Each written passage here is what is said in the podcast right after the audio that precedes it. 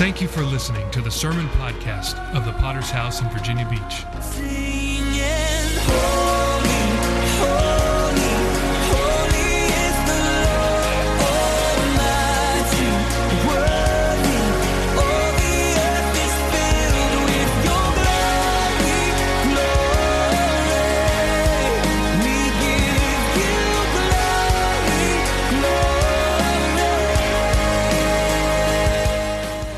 We are a local church with a worldwide vision for winning souls, making disciples, and planting churches. We're a Pentecostal church affiliated with the Christian Fellowship Ministries. We hope you enjoy today's sermon.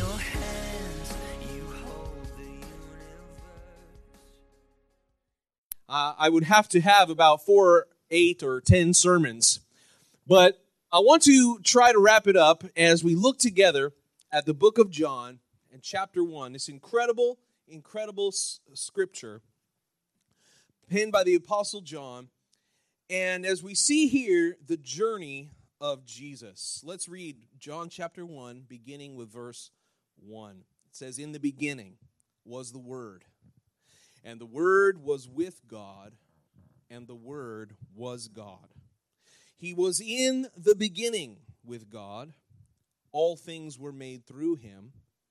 And without Him, nothing was made that was made. In Him was life, and the life was the light of men, and the light shines in the darkness. And the darkness did not comprehend it." Verse fourteen, if you would look at that quickly this morning. fourteen, it says, "And the Word became flesh and dwelt among us, and we beheld His glory, the glory as of the only begotten of the Father, full of grace and truth." The journey of Jesus. Let's pray for just a moment. Father, we come by the precious blood of Jesus. I'm so grateful for the people that are here today, each individual life. I pray, God, that you would help us to understand that you are the God who was not satisfied to sit back and watch as humanity was despairing in our sin. But God, you got involved. You sent your Son Jesus. You gave Him a journey to go on, to invade space and time in order to bring things back to, to you. I pray this morning that wherever every heart here is this morning, no matter what is happening in our lives, that you'd remind us that you are a God who invades into the depths of our lives and our situations and our minds and our hearts, and you are the God who can set things right again this morning. I pray that you would bless your people today as we look at your word. We give you glory in Jesus' mighty name. God's people would say, amen. The journey of Jesus. And I want to begin by examining with you this idea, this concept that is in the scripture here in John chapter one, and it is the concept of the Word. It begins with these words this morning. It said, "In the beginning was the Word." Now, I don't know if it's the same in your Bible, but in my Bible, when the uh, when when they go to translate this idea, this concept from the Greek language, they actually give that a capital letter, W, for the Word. And there's a reason why that they do that. See, John's gospel, you have to understand, there's four gospel accounts in the New Testament. The first three of them, Matthew, Mark, and Luke, are what they call the synoptic gospels. In other words, they are simply eyewitness accounts. They are a retelling from three different eyewitnesses of the events that happened surrounding Jesus of Nazareth. When John goes to write his gospel, it's very different than the other three, and maybe you've noticed that as you read through the New Testament. John's gospel is focused very primarily on the person of Jesus and the miracles that he performed. There's a reason for that. John wrote his gospel account much later on than the rest of them. He was an older man when he penned these words. He had the time and he had the life to be able to process the things that he had seen and the things that he had heard. He began in his heart to weigh the meaning of those things, and that's why we have such a very different account from John than we do from the other three Gospels. Not to say that he contradicts them in any way, but we see the difference right from the start. Where the other three Gospels, they simply begin to give an account of the facts and the times and the places and the people involved and the kings. And yes, we gain valuable information. But John, he takes another turn as he describes this one who came to visit us two thousand years ago. And he begins with these words, "In the beginning was the Word." Now, this is uh, this has become, over the years, over the centuries, has become one of the closest studied scriptures in all of Christian doctrine. It is also uh, regarded as one of the greatest Greek passages in all of the world. In fact, if you were to take an, uh, a, a course in ancient Greek language, it would probably be that you would spend the first semester translating something from the book of John. John is regarded as something like a Shakespeare to the Greek language. And when he begins to describe what Jesus did, he begins to bring our memory back even to the first line of Genesis. It's, it's no accident that he began with this phrase, "in the beginning," which reminds you of Genesis one, verse one, in the beginning. John is taking on a concept that is bigger than, he, than we could even imagine. And just as the Old Testament started with "in the beginning," he takes that idea and he applies it to Jesus. In the beginning was the Word. Now, the Word, as it is described in the Greek language, I hope that you can follow along with me this morning. It is the word logos. Everybody say logos. Now, that is a very important thought, a very important concept in the Greek mind. You remember the, that this New Testament is being written in the Greek language, that so much of the Greek philosophy has come up even into Jesus' time. The Greek culture and the Greek language were bleeding with this idea of philosophy and meaning. Even to this day, we have Greek ways of thinking.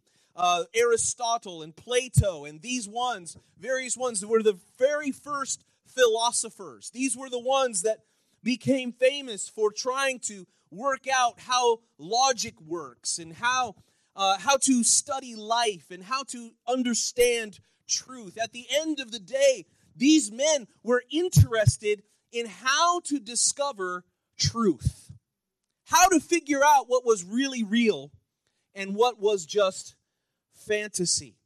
And that is the idea that is wrapped up in this word of logos. It goes back at least to the sixth century before Christ. A philosopher named Heraclitus, he began to use this idea logos as the reasoning power of man. Later on, thinkers began to develop this idea. The logos was a rational and a spiritual principle that began to go throughout all reality. This is what they called the logos. In their mind, the Greek mind, remember that the Greeks, they were the ones who had all these tales and stories of uh, heroes and fables and stories. And all of this was designed to bring out the truth of life, the logos. It was, as they thought, it was the soul of the universe. One first century philosopher named Philo, he taught that the logos was the intermediary between God and the created universe.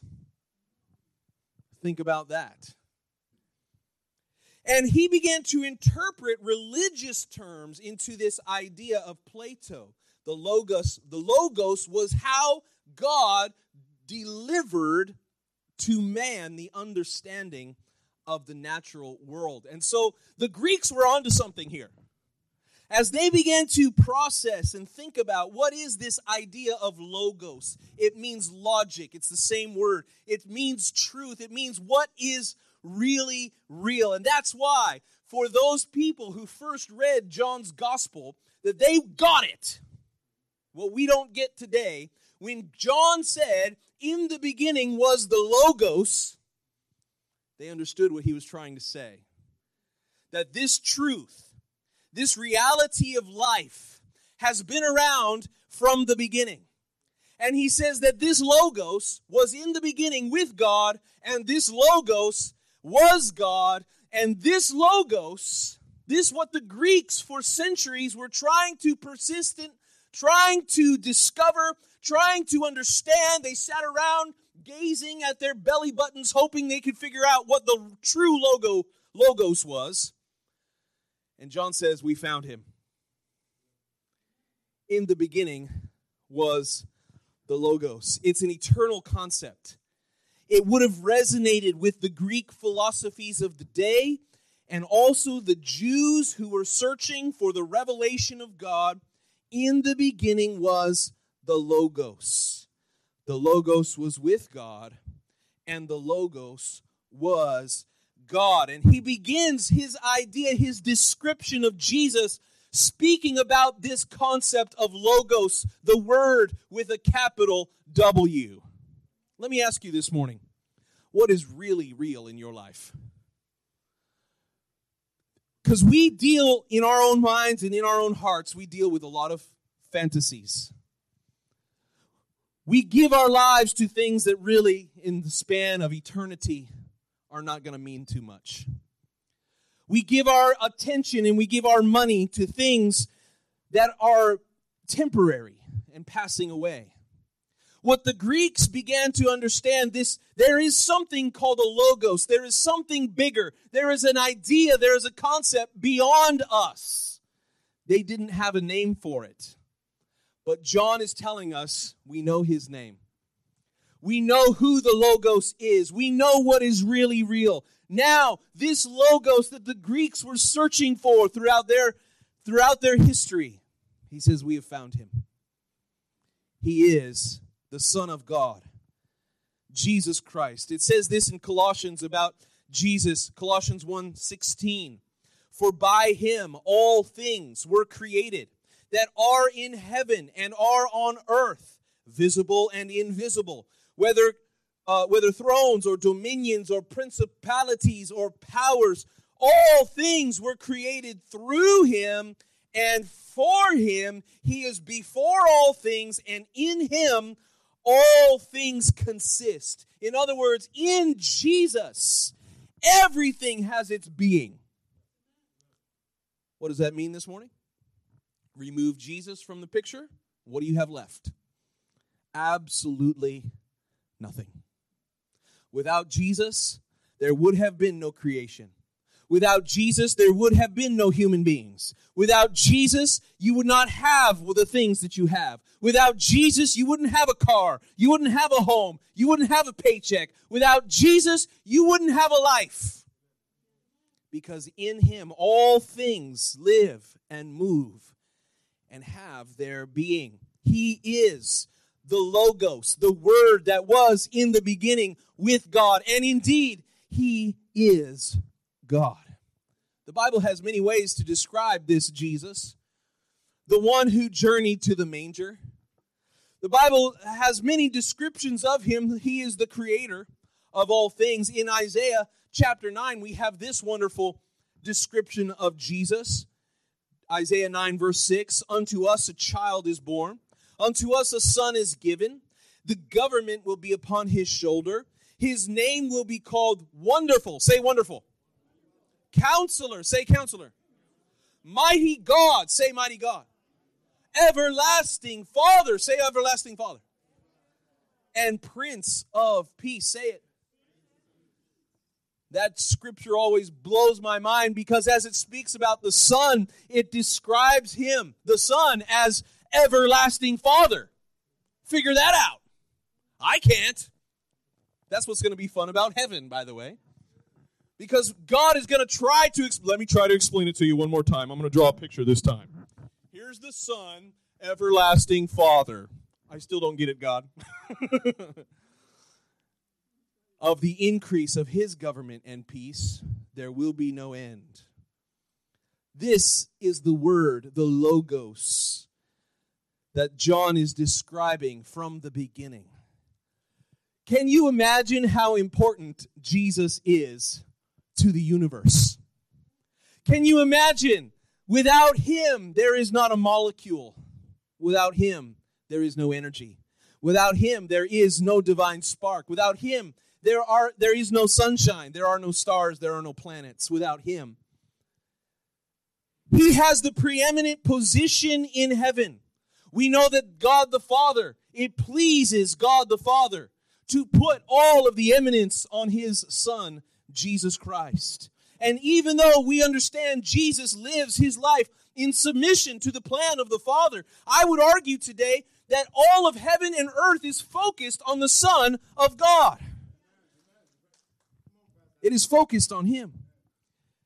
When the angels spend eternity praising his name, we have that, that, uh, that picture in Isaiah chapter six where the seraphim, these are special created angels designed for one thing and one thing only, to bring glory to God. And for all eternity, these creatures, these beings are made simply to glorify God. Can you imagine how much glory Jesus had from the beginning? Can you imagine that he sat on his throne in submission to his Father, and yet the focus is on Jesus? Just like you, if you're a parent, you know what it means to give greater honor and glory to your child. It brings you pleasure, doesn't it?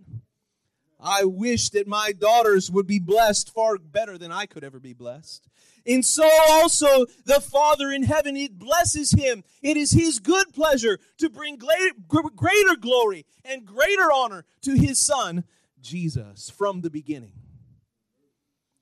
Holy Spirit. Jesus said that the Holy Spirit, he would come, and what would he do? He would tell the world about Jesus. Again, we have all three persons of the Trinity, and all of the Father, it brings pleasure and glory to the Father to bless and honor his Son. And the same with the Holy Spirit. You know why the Holy Spirit lives in you? So you can be more like Jesus. So you can understand more about Jesus. So you can understand who he is, who he was, and who he is becoming. It's all about Jesus this morning. From the beginning, it's always been about the Logos. That from the beginning, God made the promise.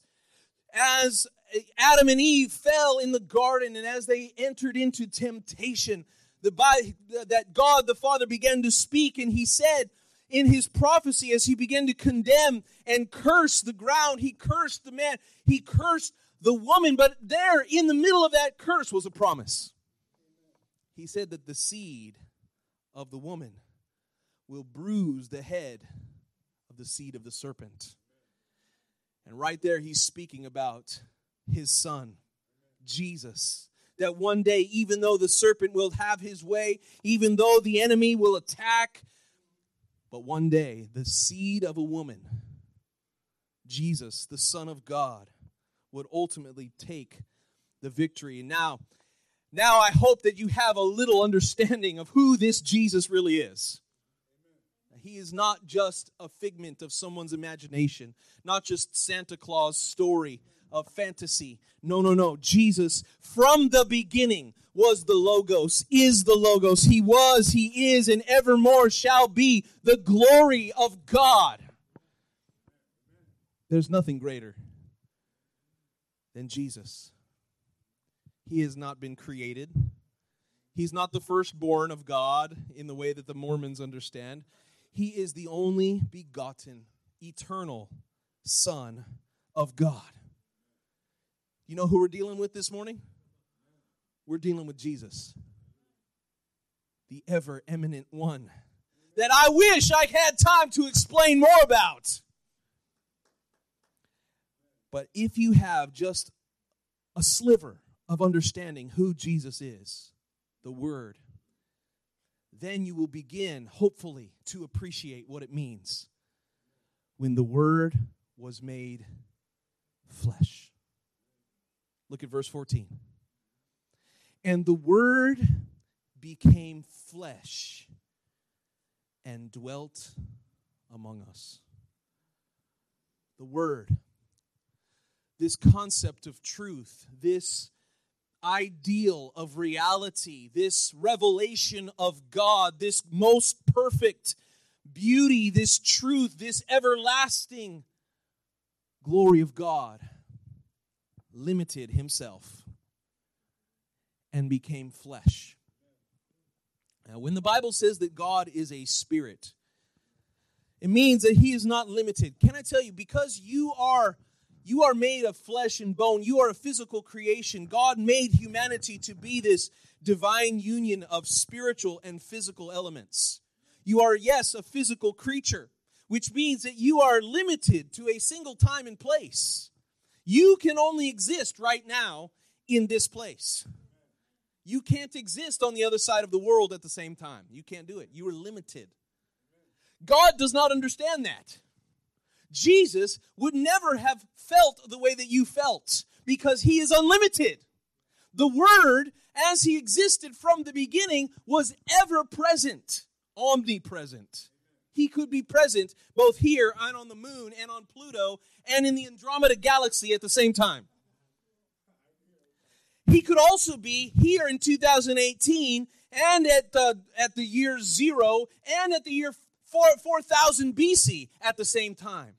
That all of space and time is this box that God created, and Jesus can stand outside of it and say, that's pretty cool.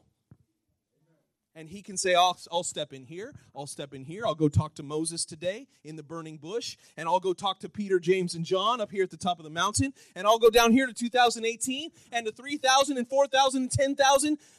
He is omnipotent. He is outside and above space and time, and can you imagine how terrible it would be if that was you? One day, you're going to limit yourself from almighty, powerful creator to a tiny little helpless child in the arms of peasants, born in a barn, dependent on others for survival. At the threat of some puny king, your parents have to take you to Egypt to escape. Could you imagine what that must have been like for Jesus? Can, now, I hope that you can begin to understand the journey that Jesus had to take. It was a journey of humility. Jesus, in his power, had to humble himself, had to limit himself, so that all the fullness of the Godhead could be compressed into a tiny child born in Bethlehem. That is why Christmas is something to be celebrated. Because all the fullness of the Godhead comes to the earth, limited to time and space. The Westminster Catechism says it like this: Christ, the Son of God, became a man, taking to himself a true body and reasonable soul, being conceived by the power of the Holy Ghost in the womb of the Virgin Mary, born of her, yet without sin, conceived by the Holy Ghost, born of the Virgin Mary. This is something that had been promised through the prophet Zacharias. This is something that had been promised through Abraham. To Abraham and his seed, promises were made. And to uh, throughout the Old Testament, even the the even the as the angel appeared to Zacharias in the book of Luke, chapter one, and he began to prophesy that the Son of the Highest would be born as a baby.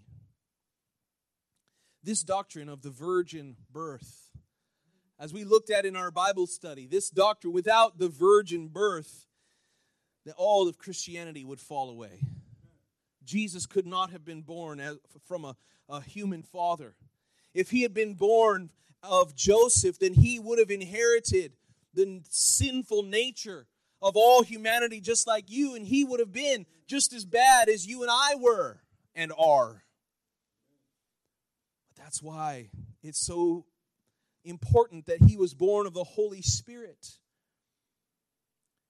It also says that the Son of God, the second person of the Trinity, he was equal with the Father, and when the fullness of time was come, he took upon himself the nature of a human being. Just think about that journey for a moment.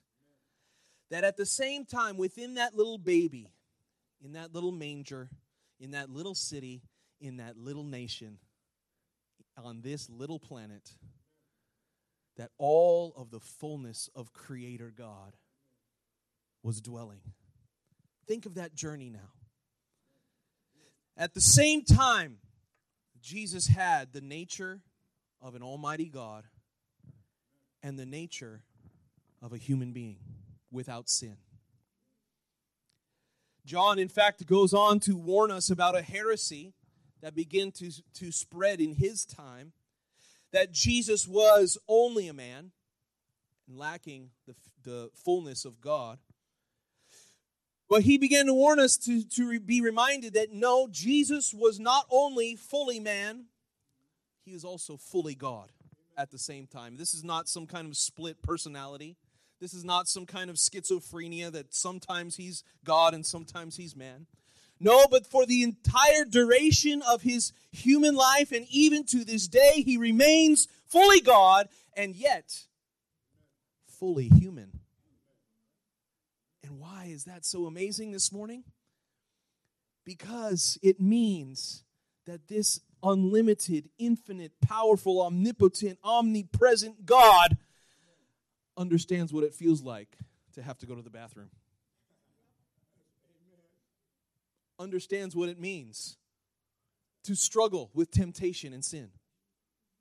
Understands what it means to build a human relationship. Understands what it means to be afraid, to be hungry, to be cold,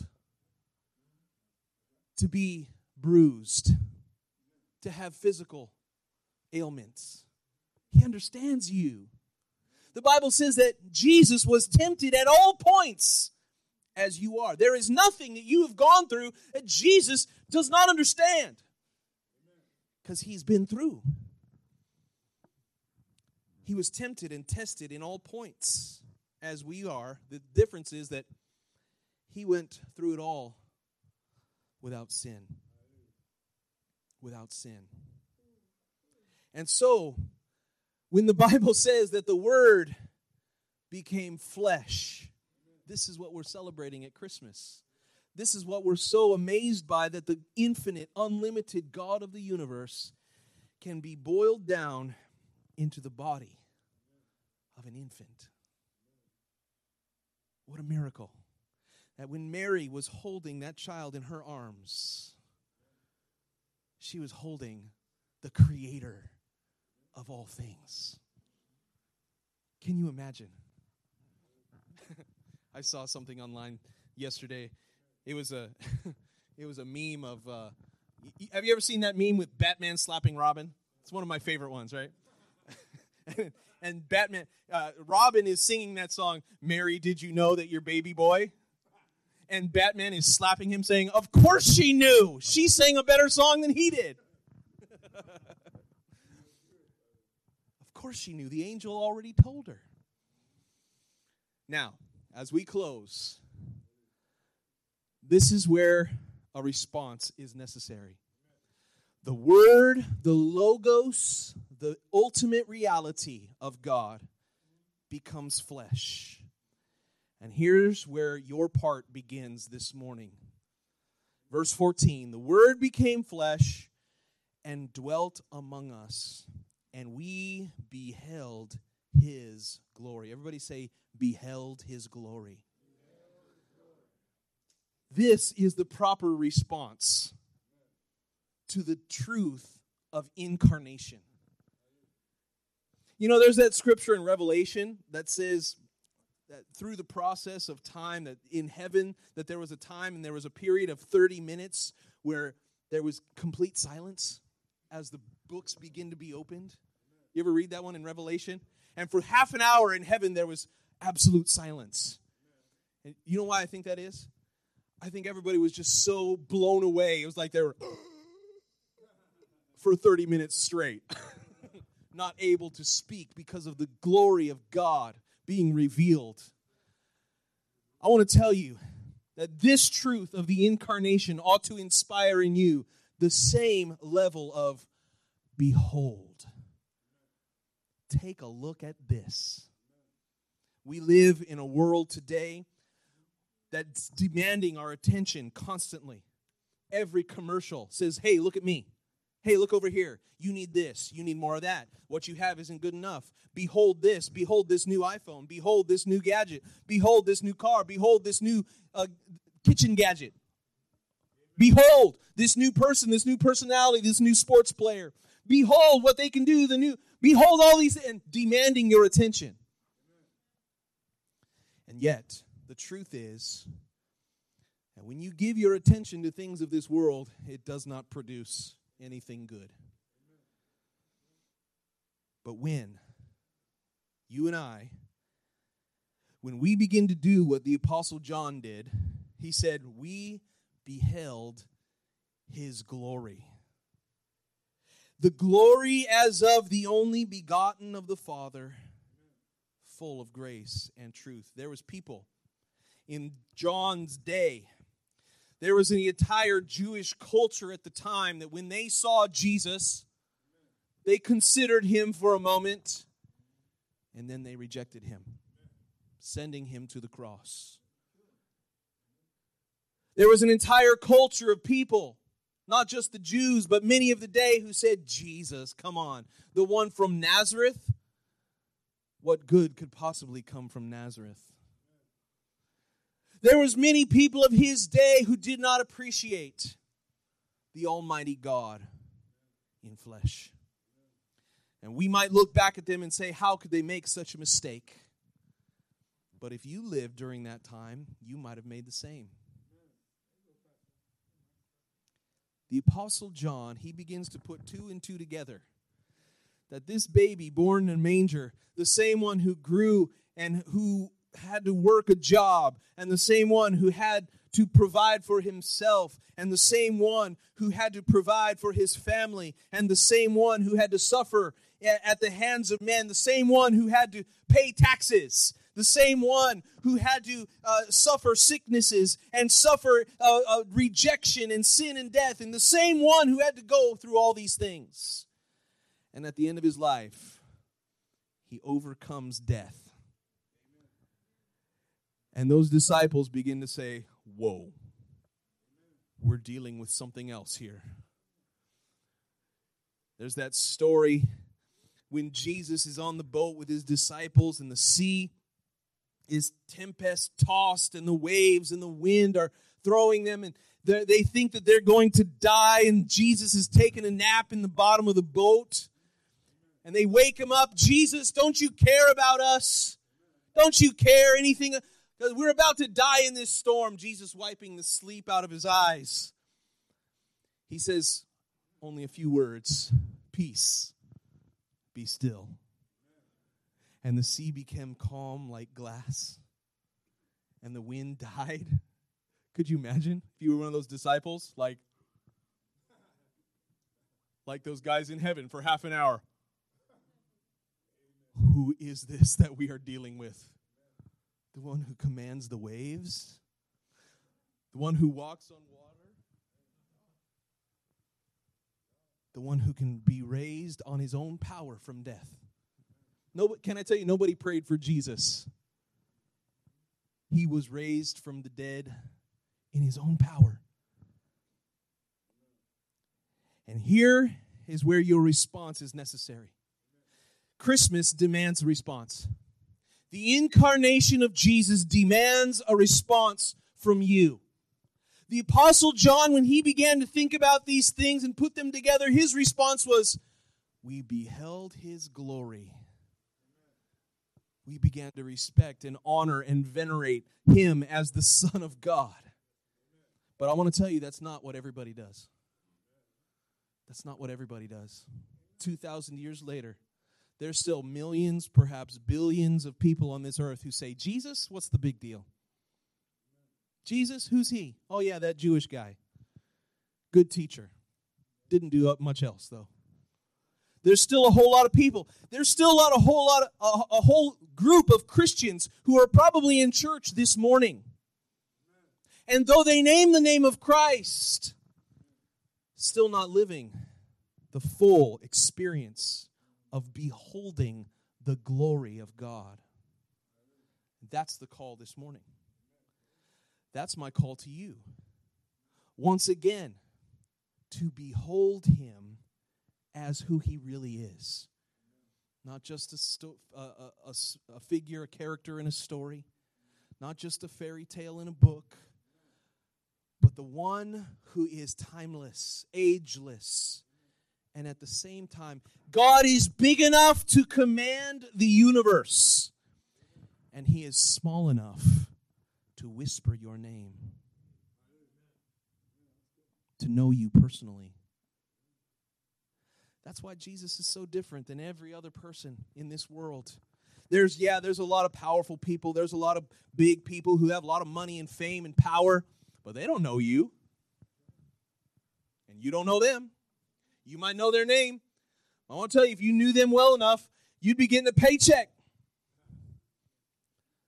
But that's the difference with Jesus, that he's big enough to be the commander of the universe, and he's also small enough to know who you are and to know the number of hairs on your head. He knows you today. And the response that is demanded from you and I is this: behold. Behold. To do what the angels do, it says in Revelations, that the twenty-four elders who live every moment around the throne of God, and they have crowns on their head. And these, these elders in heaven, the Bible describes them. These are people who have done great things for God, and because of their great works, they've received crowns. The Bible says there will be a reward in heaven for our righteous deeds. And these twenty-four elders must have done something really good, because they got some awesome crowns and they live in the presence of God in his courtroom. And what does the Bible say they do? All eternity they begin to bow down, worship the King, and they remove the crown from their heads. And they cast them before Jesus. You know what they're doing? They're beholding his glory. They're saying, yes, we earned these because of our good deeds, but all the glory belongs to you, our Savior. Maybe one day you'll get to be one of those twenty-four. You'll get your turn to take all of the glory that you might have earned with your good deeds, and that God rewards you. And you'll get your turn in the circle. I get to cast my crown before the King. Say to me, it's nothing. It's worthless compared to the opportunity to bring you greater glory, O God.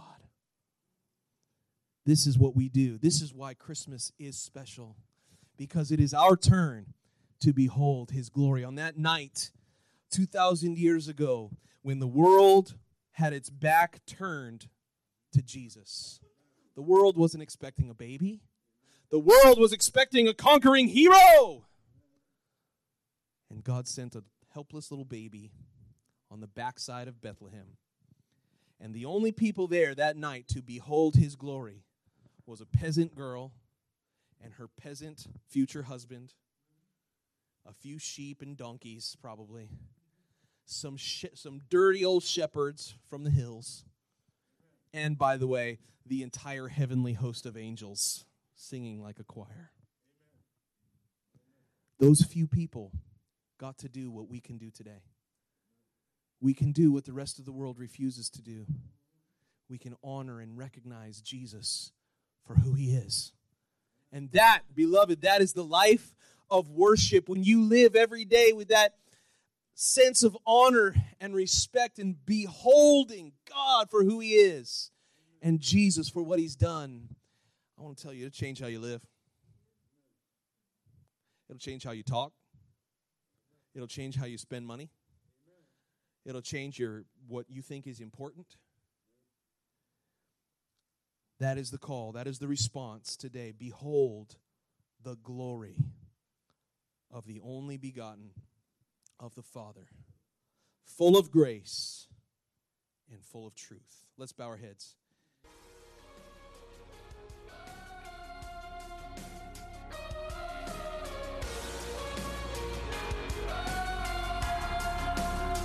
We thank you again for listening. Do you want to receive updates from our church in your inbox? Make sure to sign up at our website, v v p h dot org. If this message has been a blessing to you, would you consider supporting our ministry with a generous donation? Please visit our website at v v p h dot org and scroll down to find the Give button at the bottom of the page. We would be so grateful for your support. Until next time, love God and love people.